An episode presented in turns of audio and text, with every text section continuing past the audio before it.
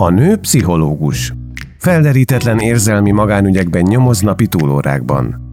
Szereti a mozit. Hálás, ha a vetítőben olyan érzelmi útvesztőbe kerül, amelyben elfelejt rendelni. A férfi újságíró. Műsort vezet a rádióban. Jó viszonyban van a happy end bár határozott különbséget tesz a légből kapott és az égből kapott befejezés között. A férfit és a nőt még Bridget Jones hozta össze élő adásban az évezred elején. De mert az akkor megkezdett témát azóta sem tudták lezárni, ebben a podcastban folytatják egymás győzködését. Igazából szerelem? Avagy a szerelmes filmek és az életünk. Tarianna Mária és Horváth Gergely beszélgetései.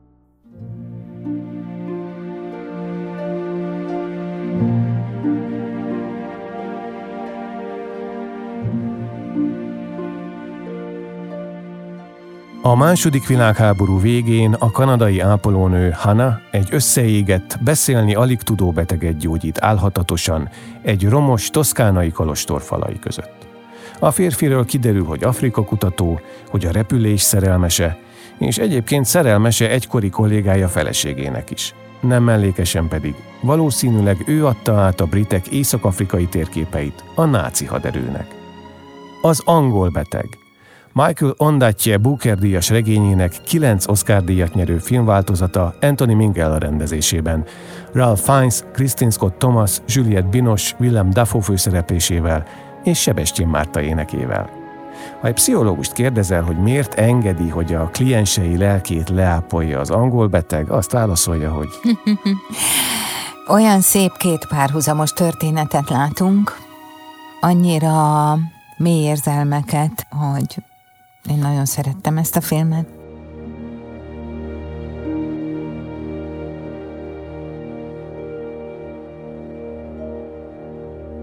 Mind a két párhuzamos történet, tehát a két történet, ami párhuzamosan megy, szép. Ugye gondolom az egyik történet, amit látunk, és most Szép újra, a maga nemében.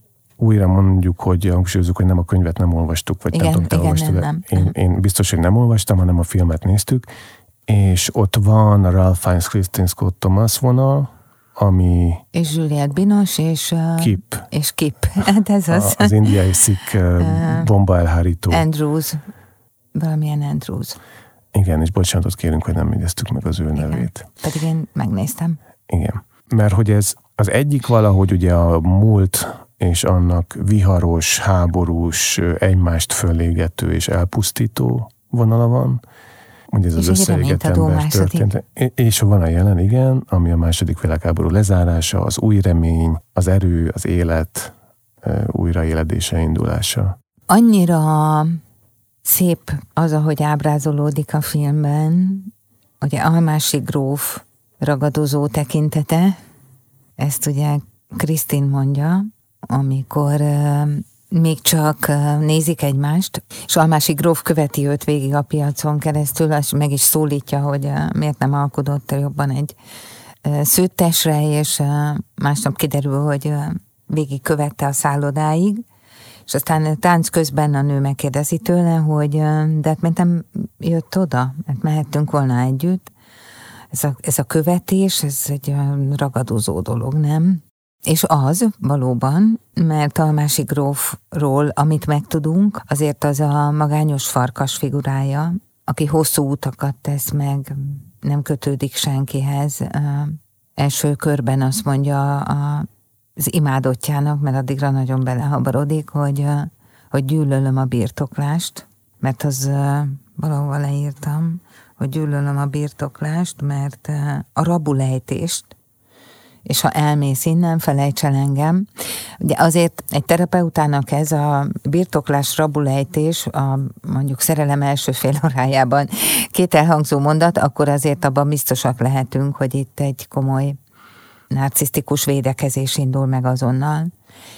És hogy ehhez képest mennyire más az a kip által mutatott férfi működés, akit Juliette Binos, amikor végül is egymásé lesznek, hogy ilyen nagyon szépen fogalmazzak, és a szeretkezés után Juliette megkérdezi, hogy, vagyis hogy Hannah megkérdezi Kipet, hogy ha egyszer nem jönnék éjjel, ha nem érnék ide este, akkor izgulnál értem, és ugye ő egy szik férfit alakít, szik katonát, és akkor így azt mondja, hogy hát egy darabig nem, de, de hogyha nagyon későn érnék, akkor izgulnál, értem?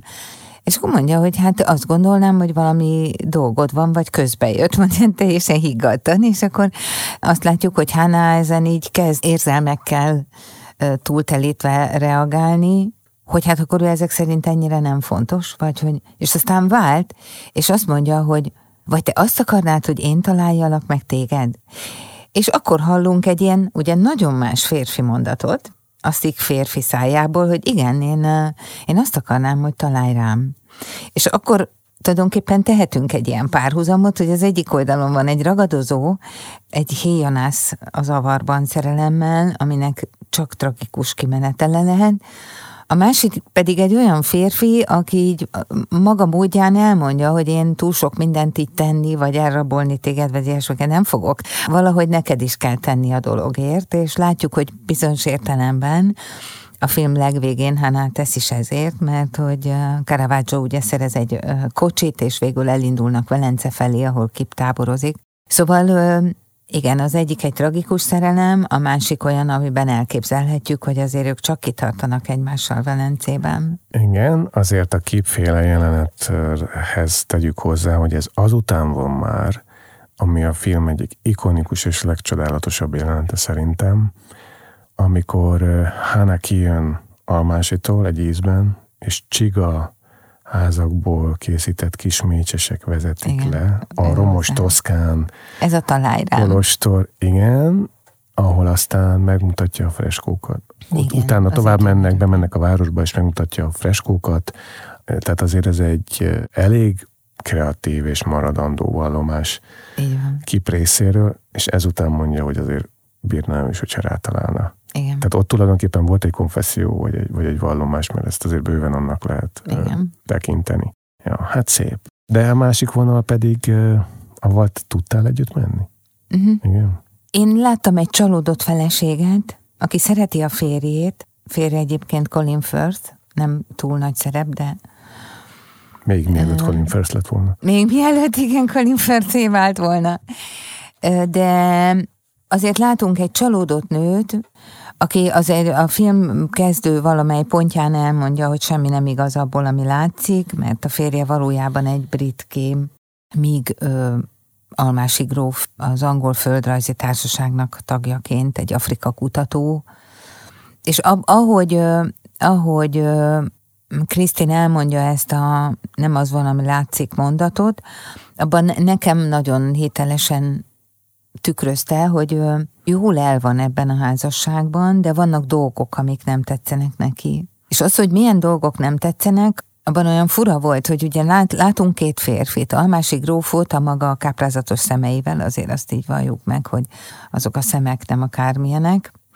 És van a, a brit kém férj, aki egy kicsit pohosabb, nagyon jól tud repülni a gépével, de mint kiderül, ugye a másik is tud repülni a gépével, Kiderül, hogy a házasság úgy kötetett, hogy gyerekkori jó barátok voltak, kiskoruktól kezdve mindig ö, együtt voltak, és akkor így olyan értelemszerűnek látszott, hogy összeházasodnak, és akkor ebbe berobban egy izzó tekintetű férfi, mindez ugye a 45 fokos Afrikában, ami azért bizonyos szempontból azért egy forró trópusi éjszaka korbácsolja az érzelmeket is.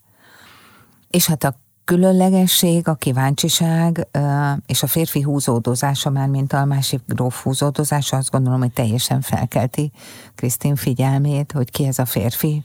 Én azt láttam, hogy ez a férfi egyszerre vágyja azt a nőt, és egyszerre fél tőle, egyszerre szeretné birtokolni, és egyszerre elmenekülni, egyszerre lenne jó vele együtt élni egy olyan életet, ami a mindennapokban hordozza azt, amit néha megélnek, és egyszerre utasítja el ezt az életet, mert mintha az a szabadságát fenyegetné. És ez a mérhetetlen ambivalencia, ez egy arc kifejezésében is meg tud jelenni, és szerintem Krisztin, mint oly sok nő, ebbe, ebbe beleszeret, mert a különlegességre reagál, arra reagál, hogy itt egy rendkívüli férfi, aki rendkívüli helyzeteket él meg, És közben, ha nagyon lefordítanám, nyilván egy nehezen, illetve nem kötődő férfi magányos küzdelmét látjuk, aki be, belekerül úgy egy szerelmi háromszögbe, hogy eleinte csak bele kóstol, és utána viszont már birtokolni akar, és nem, talán nem is gondolja végig, amikor már az érzelmek elöntik, hogy ezek milyen élethelyzetek lesznek. Így, így lesz ugye a végén, végén ez a, ez a fordulat, hogy, hogy megtudjuk, hogy ő tényleg odaadta a földrajzi társaság térképeit a náciknak. Mindezt ugye azért teszi, mert a szerelme haldoklik egy barlangban, és hogy vissza kell jutnia oda. És hogyha az angolok elfogják, bilincsbe verik, és onnan ő megszökik, akkor egyszerűen minden politikai tette szerte foszlik a szerelmi döntése miatt, és van ugye egy ikonikus mondat, azt kiírtam, felolvassa Hannah, mert ez egy papírra van írva már, hogy az árulások a háborúban gyermetegek a békeidőben elkövetett árulásainkhoz képest. És ebben a békeidőben elkövetett árulást ugye érthetjük a, a házasságtörésre, érthetjük a barátság elárulására, érthetjük a titkok kiadására, nagyon sok mindenre. De hát az, hogy ez utána nagyon sok ember életébe kerüljön, ez a tette, az egy, az egy elgondolkodtató esemény. Hát nagyon, mert uh, ugye Caravaggio azért jelenik meg, hogy bosszút álljon rajta. Így van. És uh, amikor először látjuk a filmet, akkor gondolkodhatunk azon, hogy vajon Hanának sikerül-e életre gyógyítani, a helyreállítani ezt a beteget, úgyhogy élni fog, és akkor már ott van a leendő gyilkosa, vagy kivégzője, vagy hóhérje, aki bejelölő bejelentve mondja, hogy azért van itt, hogy revansot vegyen, tehát hogyha meg is gyógyulna, akkor itt van, aki kivégzi, aztán persze másképp alakul, de az az érdekes, hogy nekem ez a film annak idején igazából olyan nagyon nem jött át. De azért jó így 26 év távolából, ami több mint negyed század. Igen. Újra nézni a filmeket, mert hát ott van a lehetőség, hogy itt most már uh-huh. bizonyos élettapasztalattal ezt már másképp látjuk. Ugye volt ilyen élményem a sorozatunk alatt, de most az történt, hogy abban erősödtem meg, és előjött, hogy miért nem kedveltem, amiben annak idején nem kedvel, amiért annak idején nem kedveltem. Miért nem kedvelted most, amiért annak idején nem kedvelted? Több oka van. Az egyik, hogy abban nem tudtam belelépni, hogy a Almási és a Krisztin Scott. Thomas szerem, ők ugye így soha nem találkoztak, viszont Ralph Fiennes Krisztin Scott Thomas, igen. Tehát az általuk alakított karaktereknek ezt a, ezt a nagyon héjanász-szerű érzelmi viharát, amit említettél, nekem ez nem épült föl. És nem láttam belőle annyi, nem tudtam átvenni. És volt valami, ami nagyon zavart, de csak most így évtizedek távolából ö, nevezem érzelmi tanulatlanságnak. És egy olyan helyzetnek, ami rettenetesen szerintem jellemző a férfi létre. Megvan a kaszablanka? Uh-huh. Mit csinál Rick? Lemond, lemond igen, a nagyobb, igen, a fontosabb dolog. Igen. Mi történik itt?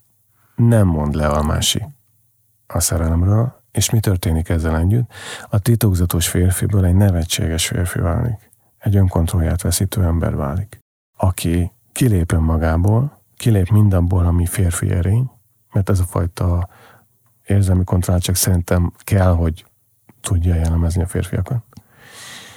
És teljesen megszűnik annak az embernek lenni, aki, aki volt, hogy amit mondott, ugye ez a végül is belelép ebbe a birtoklás vágyba, amit olyannyira nagyon tagadott a fürdőkádba. Zárójelben, ha már hajmosás Afrikában, akkor ugye távol Afrikától mhm. hajmosás sokkal inkább.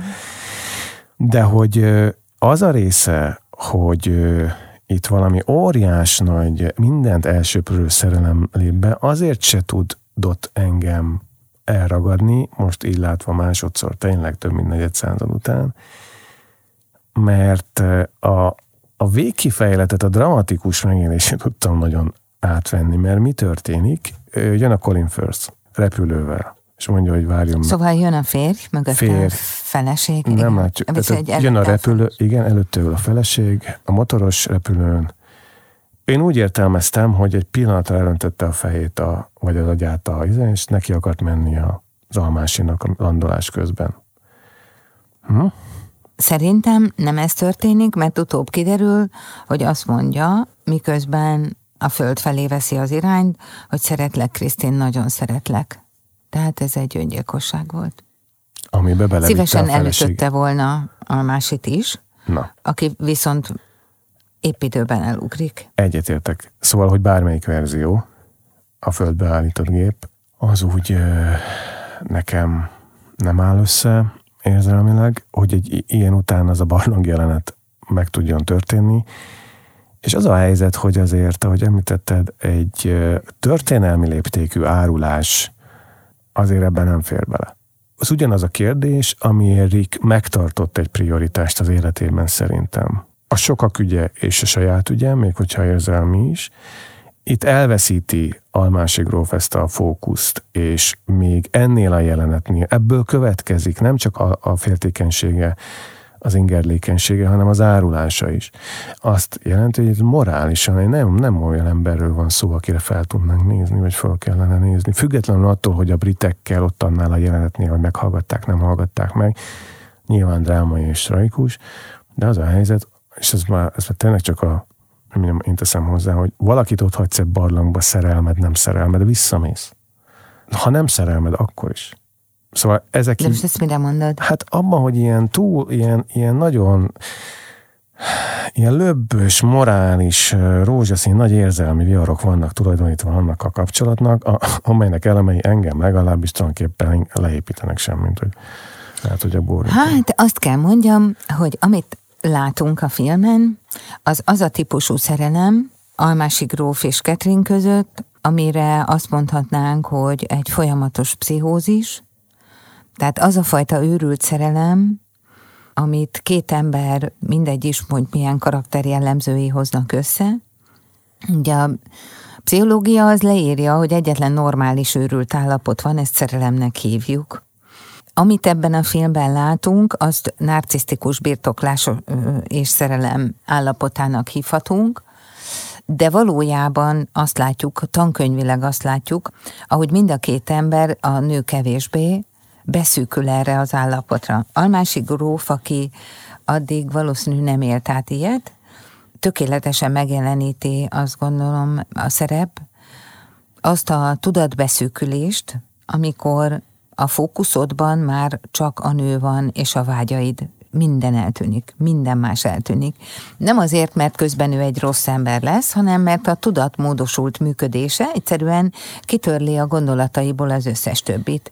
Ilyenkor ezzel elvisz morális fékeket és gátakat. Nincs azoknak olyan súlya. Kicsit olyan ez, mint hogyha egy nagyon szűk csövön néznél keresztül hirtelen, és a világból egyetlen egy pontot látsz, a nőt, akit szeretsz, és a célt, amit el kell érned, ez a fajta pszichotikus állapot, ami definitíve egyébként a realitás funkció elvesztésével jár, ez azt eredményezi, hogy ő olyan döntéseket hoz, amiknek az eredményeképp egyszer csak ugye ott találja magát egy um, félhalott állapotban, mert még valamennyire magánál van, amikor amikor az egyiptomiak a sivatagba rátalálnak, hogy a teste 90%-ban összeégve, tüdeje összeroncsolódva, szóval, hogy az, hogy a, annak a traumának a hatására kitörlődik mindene, mármint az agyából úgy értem, tehát egy ilyen igazi mm, posztraumás állapotba kerül,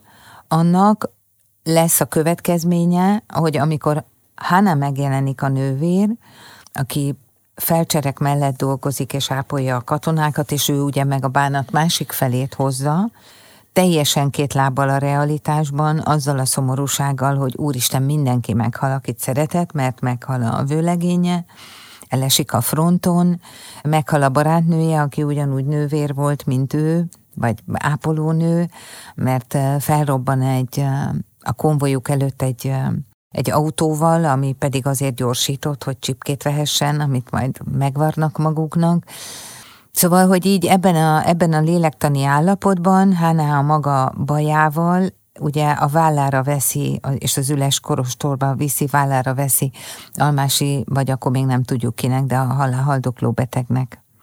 a gondozását, hogy még egy valakit azért így megmentsen. De később kiderül, hogy ő meg ezt így igazából azért csinálja, mert azt érzi, hogy halott már ő is. Szóval valahogy a két véglet ott van a filmben, a pszichotikus őrület, a szerelem, amely csak tönkretenni tud, mert nem, nem tud más csinálni, ha el, eltűnik a realitás, akkor gyakorta fordul teljes destrukcióba az élet. És utána, amikor már megvan a nagy baj, és a másik gróf tényleg ott haldoklik, úgyhogy nincs tisztában a saját identitásával, akkor ő mellé áll egy, egy szinte mindent elveszített fiatal nő, és az ő jelenléte hozza vissza ugye az emlékei egy részét, nem mellékesen Hanának is az életet valahogy visszahozza. Nem csak az ápolás, hanem az, hogy talál egy zongorát, hogy elkezd zongorázni. Az is annyira jó volt, hogy emlékszel arra a jelenetre, amikor elkezd zongorázni, és kip akkor jelenik meg először, hogy hagyja abba, hagyja Megmentette abba. az életét. Igen, bomba lehet a zongorában, és akkor erre azt mondja Hana, hogy hát talán Bachot mégis lehet játszani, és akkor elneveti magát, és Kip nem érti a tréfát, és erre mondja, hogy hát német volt, és hogy Kip akkor se érti igazán, ellenben megtalálja a bombát, szóval, hogy az, amit Almási grófnak felrósz, szerintem, hogy miket tett, azt egy terapeuta azt mondaná, hogy abban az állapotban teljesen érthető, hogy ezt tette, mert addigra már nem tudta, hogy mit tesz, ha most ilyen nagyon egyszerűen akarok fogalmazni. Igen, csak úgy fogalmaztál, hogy ez egy szép történet mind a két oldalon. Próbáltam elmondani, hogy nekem miért nem volt szép az az oldala. Ez a destruktív volna, de volt még valamit, amit mondtál, és szerintem ez nagyon izgalmas. Hogy valószínűleg Mit mondtam? Azt mondtad, hogy Almásinak valószínűleg nem volt tapasztalata ilyen típusú érzelmi tapasztalata, emlékszel? Persze. És ez egy nagyon izgalmas helyzet, mert tulajdonképpen akkor itt az történik, hogy a, az a fajta férfi kalandor életvitel, amiben van ez a nagyon magányos, hősi, sivatagnak neki menő, a nők nagy hányada ezt imádja. E, igen, ezt én értem, csak ebből az is jön tulajdonképpen, hogy itt azért könnyen lehet, hogy egy ilyen típusú karakternek valójában az érzelmi párkapcsolatra vonatkozó érzelmi tapasztalata az meglehetősen hiányos. Én azt mondanám pongyolán, hogy két csoportra osztanám én az ilyen magányos farkas férfiakat, most előre kérek elnézést minden férfitól. Az egyik, mert abban kiegyezhetünk, hogy mindenképpen súlyos kötődési probléma van a hátterében, tehát hogy az illető nem óhajt kapcsolatban élni vagy kötődni. Az egyik fajta az a mondjuk így hidegebb narcisztikus működés, aki mögött női hullahegyek vannak, mert tönkre teszi a szívét több száz nőnek pár éven belül, és halad tovább, mert az egyszer használatos nő a kedvence. A másik az az almási gróf karaktere, aki viszont világéletében menekül a nőktől, és fel sem merül benne, hogy közel kéne menni, mert egészen biztos benne, hogy abból valami nagy baj lesz. Ugye ez a, én általában úgy szoktam ezt elmagyarázni néha a terápiás óránkon, hogy ugye az ilyen férfiak nagyon sokszor egy nő közeledésekor azonnal a kéz és lábbilincs csörgését hallják, holott csak arról van szó, hogy lehetne együtt lenni. Amikor ennyire ijesztő tudattalan fantáziát húz föl egy nő jelenléte, látványa, gesztusai, de főképp az általa keltett vágyak, akkor az a férfi valójában halálosan megijed. A másik csoport tehát azok, akik inkább szorongásukban elmenekülnének. Almási is menekülne, én azt gondolom, meg is próbálja. Emlékszel, amikor először van az, hogy ők ketten maradnak, mert a férj elrepül, hát igazából akkor tudjuk meg, hogy fontos kémfeladatai vannak, és ott hagyja a feleségét, akkor ugye Almási utána megy, hogy nem lenne jó, ha itt hagyná a feleségét, vigye magával, mert egy hétig itt férfi társaságban, a sivatagban nem lesz ez jó. Ez egy teljesen valós mondat, azt gondolom. Nem azért, mert ő már tudja, hogy baj lesz, hanem mert annyira nem komfortos neki, hogy ott van egy nő. És most mondhatnánk, hogy persze nyilván egy nő sokszor nem komfortos egy sivatagban, mert minden baja van. De hát erre ugye a férje azt mondja, hogy ugyan, de hogy már itt hagyom, mert nagyon bírja, szeret itt lenni. És akkor látjuk, hogy, hogy hú, hát valaki eldobta a húgolyót a hegy tetején, lent meg akkor megnézzük a film végéig a lavinát, mert hogy ha az a nő ott marad, és az a nő kíváncsiságból elkezd közelíteni, mert mindenképp lerajzolja az úszók barlangjának a barlangrajzait, és csak közeledik, csak oda akarja adni azt, hogy tegye be a, a Hérodotosz kötetébe, de ő nem akarja, de a nő mégiscsak, és aztán beszorulnak a homokviharba, egy autóba, ott már azért az egy erős közelség, és aztán végül kikötnek egy ágyban. Ott a férfi közelít, emlékszel? Hát a kezeire, persze. Igen. igen. Fodrozza. Igen, igen. Vagy tekergeti. És utána azt mondja, hogy megtiszteltetés lenne, hogyha mégis beragasztaná a képeiket, amit festett a barlangrajzokról. Tehát ott kölcsönösen megindulnak egymás felé, vagy inkább azt mondanám, hogy a nő megindul, de a férfi azt érzékeli, hogy mégse ilyen faltörő kos van a nő kezében, hanem még mindig csak kíváncsi, de az eléggé. És akkor később kapunk betekintést Ketrin személyiségébe talán. A letépet ruháját Almási gróf kezdi összevarni, ugye letépi róla a ruhát, ez az első alkalom, amikor csókolózni kezdenek, és utána azt látjuk, hogy a nő fekszik az ágyban, és nézi Almásint, amint az nagyon kedves idős néni pozícióban ott varja a ruháját. És akkor megkérdezi, hogy Franciaországban a nők nem tudnak varni? És akkor erre az a női válasz, hogy, hogy nem tudnak, de ha tudnak, sem biztos, hogy meg akarják mondani. Ugye ez a női öntudat, hogy azt mutatok meg, amit akarok. És nem is biztos, hogy meg akarom varni a holmidat. Csinálj csak. Ami ez egy fura mondat abban az időben egy nő szájából. Ettől mindenképp arra kell gondolnunk, hogy icike-picike narcisztikus működés abban a nőben is volt, aki szintén jól bírta az egyedül létet, akár hetekig a férje nélkül, imádta a kalandos helyszíneket, imádta a kalandokat, nem félt bemenni barlangokba, nem félt hát ez az. semmitől. Hát ez az. És ja, akkor hát ez kicsit az. Vegy, vegyük tovább ezt a jelenetet, szerintem nagyon jó. Mert ugye pont ez a tűfokán megyünk át.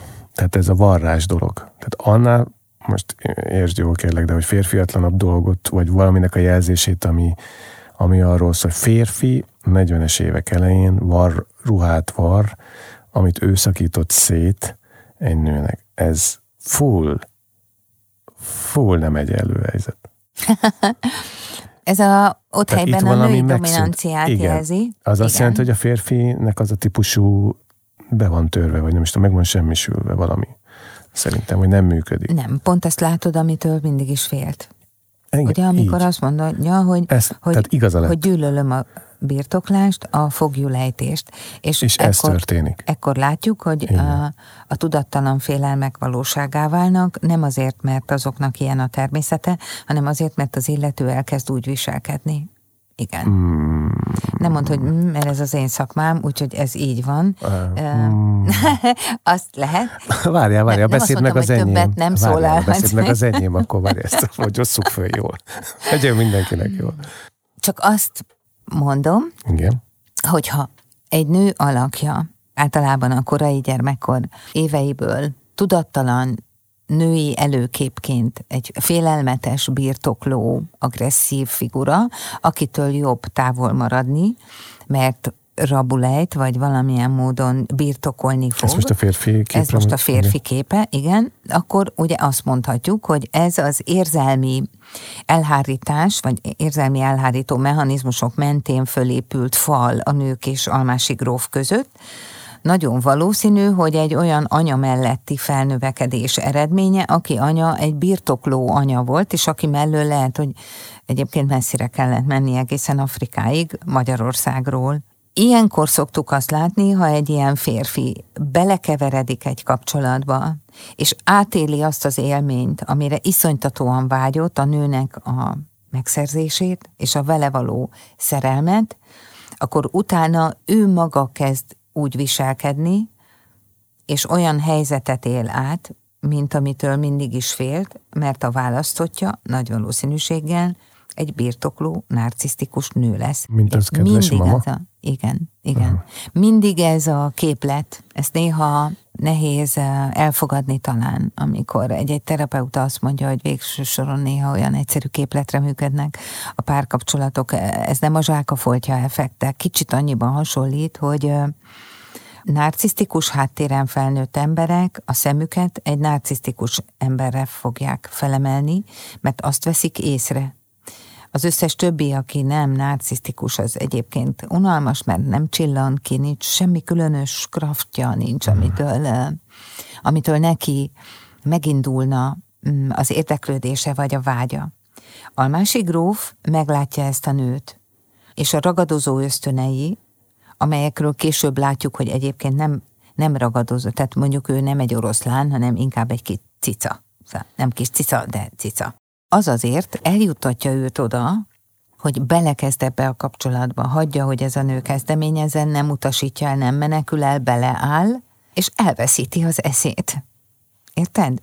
Uh-huh. Egyszerűen átéli azt az élményt, és ez tényleg meg tud történni, akár egy férfi, akár egy nő, valóban a józan eszét veszíti el, és akkor már csak azt csinálja, ami jön. És azt akarja csinálni, azt akarja átélni, amit ők átélnek a vad szeretkezéseiken. Aminél nyilván ilyenkor mindenki, nem mindenki, de aki mondjuk volt ilyen élethelyzetben, vagy mondjuk csak ilyenjei vannak, és nincs igazából tartós párkapcsolata, ugye akkor nő is, férfi is szokta tudni mondani azt, hogy egy ilyen élmény mindent megér, egy ilyen átütő erejű érzelem, ezt sosem ismered meg, mondjuk egy olyan kapcsolatban, mint amit a filmben látunk, ugye Hana és Kip kapcsolata. Ja, csak ők cserébe boldogok tudnak lenni. Igen, a hát pontosan ez.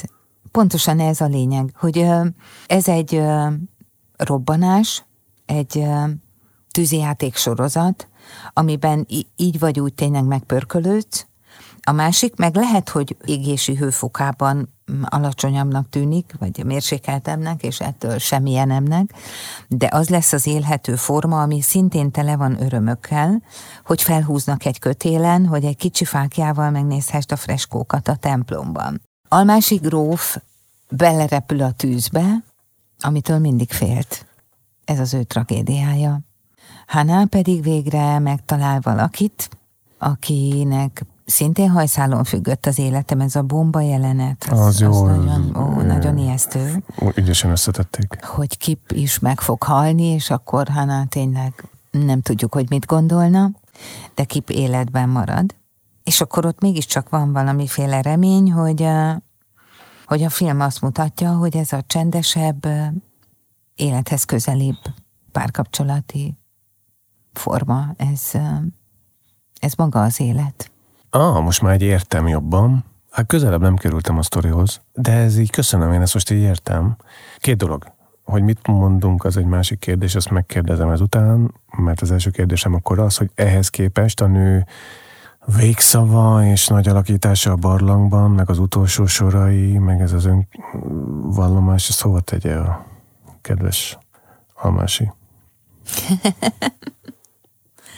Amin meghalunk, pedig a bőrünk is ér, érintkezhetett volna, és a szerelmünk, pedig fiatalok vagyunk, és élhetnénk. Igen, hát ugye egyszer ott hagyja, és utána törik ott, ott meg. Hagyná, ott igen. Hagyná. És akkor ő se tudja, nő se tudja csak úgy ott hagyni, vagy ott hagyja, de szórakozik vele, vagy... Szerintem ott van egy kulcsmondat, hogy ők ketten egy valakiről tulajdonképp azért elfeledkeztek, és ez a Colin Firth által alakított férj, meg a barátok. Ugye ez elhangzik valamikor a filmben, hogy Maddox az egyik barát az így tudja. Hát nem tudja, de biztos, hogy tudja.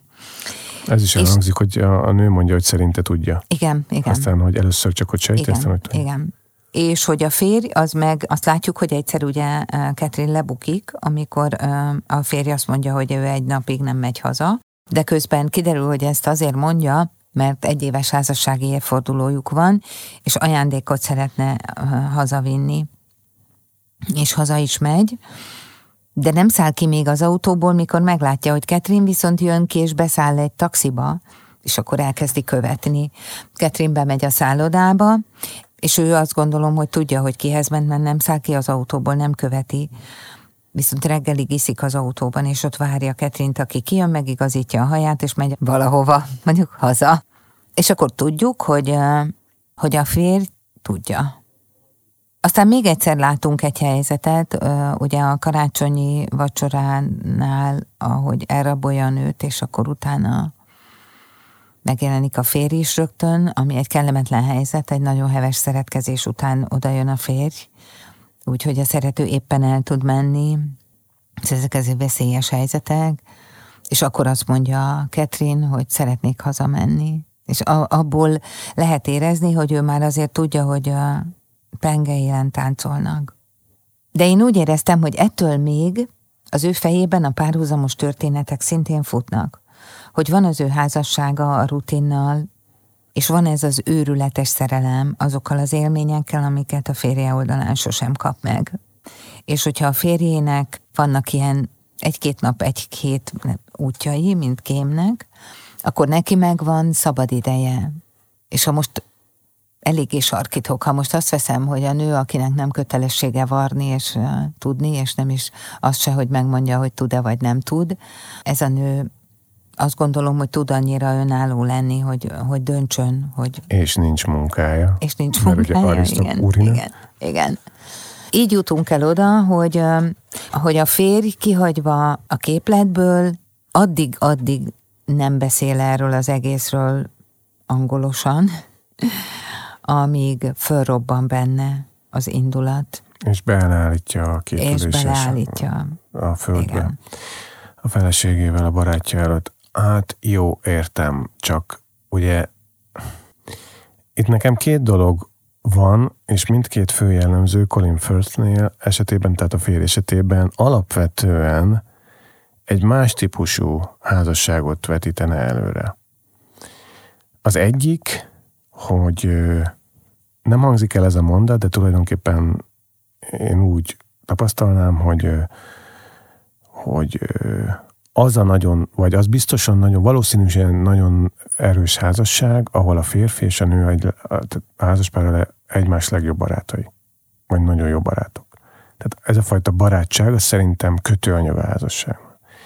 És miután együtt nőttek föl három éves koruk óta, ez ugyan lehet egy unalomnak is a oka, de valahogy nekem mégiscsak egy, egy másik ismeretének a képessége. Ez az egyik, amit ha azzal teszünk össze, hogy a bácsi nem egy unalmas angol arisztokrata, hanem kém, aki repülőzik, felkérképezetlenek vidék, vidékek fölött rója, nem tudom, a levegőt, és hozza az infót a világháborúban, meg annak küszöbén, azért az nem egy annyira uncsipali, gondolom. Egy kiszámítható, picit unalmas angol szemben egy ragadozó nézésű, egzotikus magyar pasival. Aki azonnal összeomlik, amint megkapja a nőt. Mennyivel jobb, mm. mennyivel jobb díl. Az ö, nem látszik. Persze, van abban valami, hogyha három éves korodtól ismersz valakit, akkor az a tuti házasság receptje, hogy vele kötöd össze az életedet. Ennek egyetlen egy tényező mond ellent, az pedig az a fajta párkapcsolati kísérletezgetés, amit jó lefuttatni mondjuk 13 és 25 éves kora között valakinek, vagy mondjuk 20, azért, hogy utána értékelje, amilyen van, és ne kelljen megküzdenie azzal az elementáris kíváncsisággal, ami az érzelmek felé irányul. Ketrin nem tud ellenállni ennek a szerelemérzésnek, egyszerűen nem tud ellenállni. Ezt azt gondolom, meg lehet érteni. Ő nem az a hidegvérű angol, aki ezek után inkább megeszik egy diplomata pudingot, hanem egy olyan francia nő, aki bele zuhan ebbe az érzelembe. Na most akkor ő áldozat vagy elkövető? Mert hogy ugye azért mégiscsak az történik, hogy amikor a férfi már vart rá, ez is milyen furán hangzik, nem, de tényleg. Tehát amikor a nagy kalandor vart a nőjére, összevarja, érted, milyen szimbolikus a saját maga által széttépett uh-huh. darabot. Helyrehozza, ez nagyon, mondhatnánk. Igen, akkor aztán jön a lelépés a nő részéről. Ezzel tulajdonképpen beteljesítette, a, ahogy mondod, a férfi összes félelmét. Aki ezután innét már nem nagyon tud visszajönni lényegében. Amikor a nő szakítani akar, akkor, akkor azt mondja neki, aki elmenőben utána néz, és akkor azt mondja neki, hogy még nem hiányzol. Majd azt mondja a nő, hogy de fogsz, és neki megy a póznának. Igen, de fogok. Igen. És tényleg, következő jelenetben egy meglehetősen féltékenységi nagy jelenetet ad le, nyilvánosan. Részegen. El, részegen, nagyon kínos, látjuk, hogy tényleg a nő hiányzik neki, de hát ebből semmi jó nem következik. Hát nem, de hogy a barlangbeli mondatokra visszatérjek, az, hogy az előbb azt mondtam, hogy ez a nő nem bír ellenállni ennek a szerelmi érzésnek, az egy kicsit azt is jelenti, hogy attól függetlenül, hogy erkölcsi vagy morális szempontból ő is tudja, hogy csúnyán megfizetett a férje igazságtalanul, tudja, hogy meghalt, ő nem hiszi, hogy ki jut ebből a barlangból, tehát ő is meghal, attól még a meg nem élt élményeit azt nagyon sajnálhatja a másival. És miután így végződik a film, hogy a sorait úgy is értelmezhetjük, mint egy fiatal nő halálos ágyán azon sorokat, amelyekben ott van, hogy de miért kell meghalnom, amikor még élni szeretnék. Szerintem azt is átélhetjük, hogy, hogy ráadásul nagyon megbüntette őt az élet, mert egy sötét barlangban fekszik, tehát vak sötétben végig, és aztán már nincs lámpája se, és úgy ír, és... Nincs több világosság. Nincs. Kihunyt az utolsó fénycsó. Igen. Nem igen. véletlen, ez nem egy szép lezárás. Igen, igen. A jéghideg barlangban. Most mondhatnám, hogy ez a nő mindvégig olyannak tűnt, mint aki élvezi az életet, imád emberek között lenni, barátokkal társalogni és sétálni, ezt írja akkor is, hogy, hogy mennyi minden jó lett volna még, és egy ilyen embernek meghalni egyedül, egy sötét hideg barlang mélyén, hát az legalább ugyanakkor a büntetés, mint uh, Almási grófnak megélni, hogy fogalma nincs, hogy ki ő, miután szörnyen megégett testében újra kinyitja a szemét. Újra és újra ugyanoda jutok magamban, amikor ilyen esetekről beszélgetünk, hogy szóval, hogy vigyázzunk, mert amikor kalandorok jönnek szembe, és vagy fanfatálok, akkor az nem igazából szerelem. Nem, az nem igazából szerelem, de sokan gondolják azt, hogy ilyen kihagyhatatlan élmény, és nélküle szegényebbek lennének, pedig mondhatom, hogy ezt filmen inkább jobb átélni.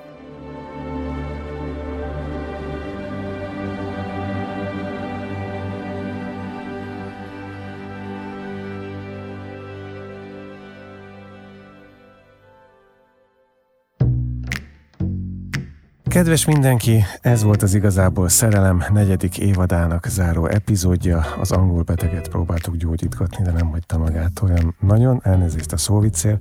Anna Mária, köszönöm szépen, hogy legalább belenevetsz, és jelen vagy a, itt a végébe. Szóval szeretném megköszönni, szeretnénk megköszönni Szemők Bálinnak, Lukács Livinek, Nagy Raminak, Pacsai Attilának, illetve Pus Gergőnek, hogy ezt a negyedik évadot is így közösen tudtuk végigcsinálni, és általuk segítetvén jött létre ez az évad, és legalábbis annyit tudunk mondani, még mielőtt kinyitod a cipzárt, és ráhúzod a számra szokás szerint, hogy az a tervünk, hogy lesz ötödik évad. Így van, mindenképpen, és jó nyarat kívánunk mindenkinek. És kalandormentes, meg fámfatálmentes szerelmet. Azt hittem újra mondod, hogy fámtotál, de jó, hogy nem tetted. Én Miért? kimondtam. Mondd Léci, fámtotál. Nem mondom. Miért nem mondod fámtotál? Csak nem mondom. Kaptunk, képzeld visszajelzést. Tudom, olvastam. És? Attól még nem mondom. Kedves érvitársaim, fámtotált kívánok mindannyiunknak. Köszönjük szépen, hogy meghallgattatok.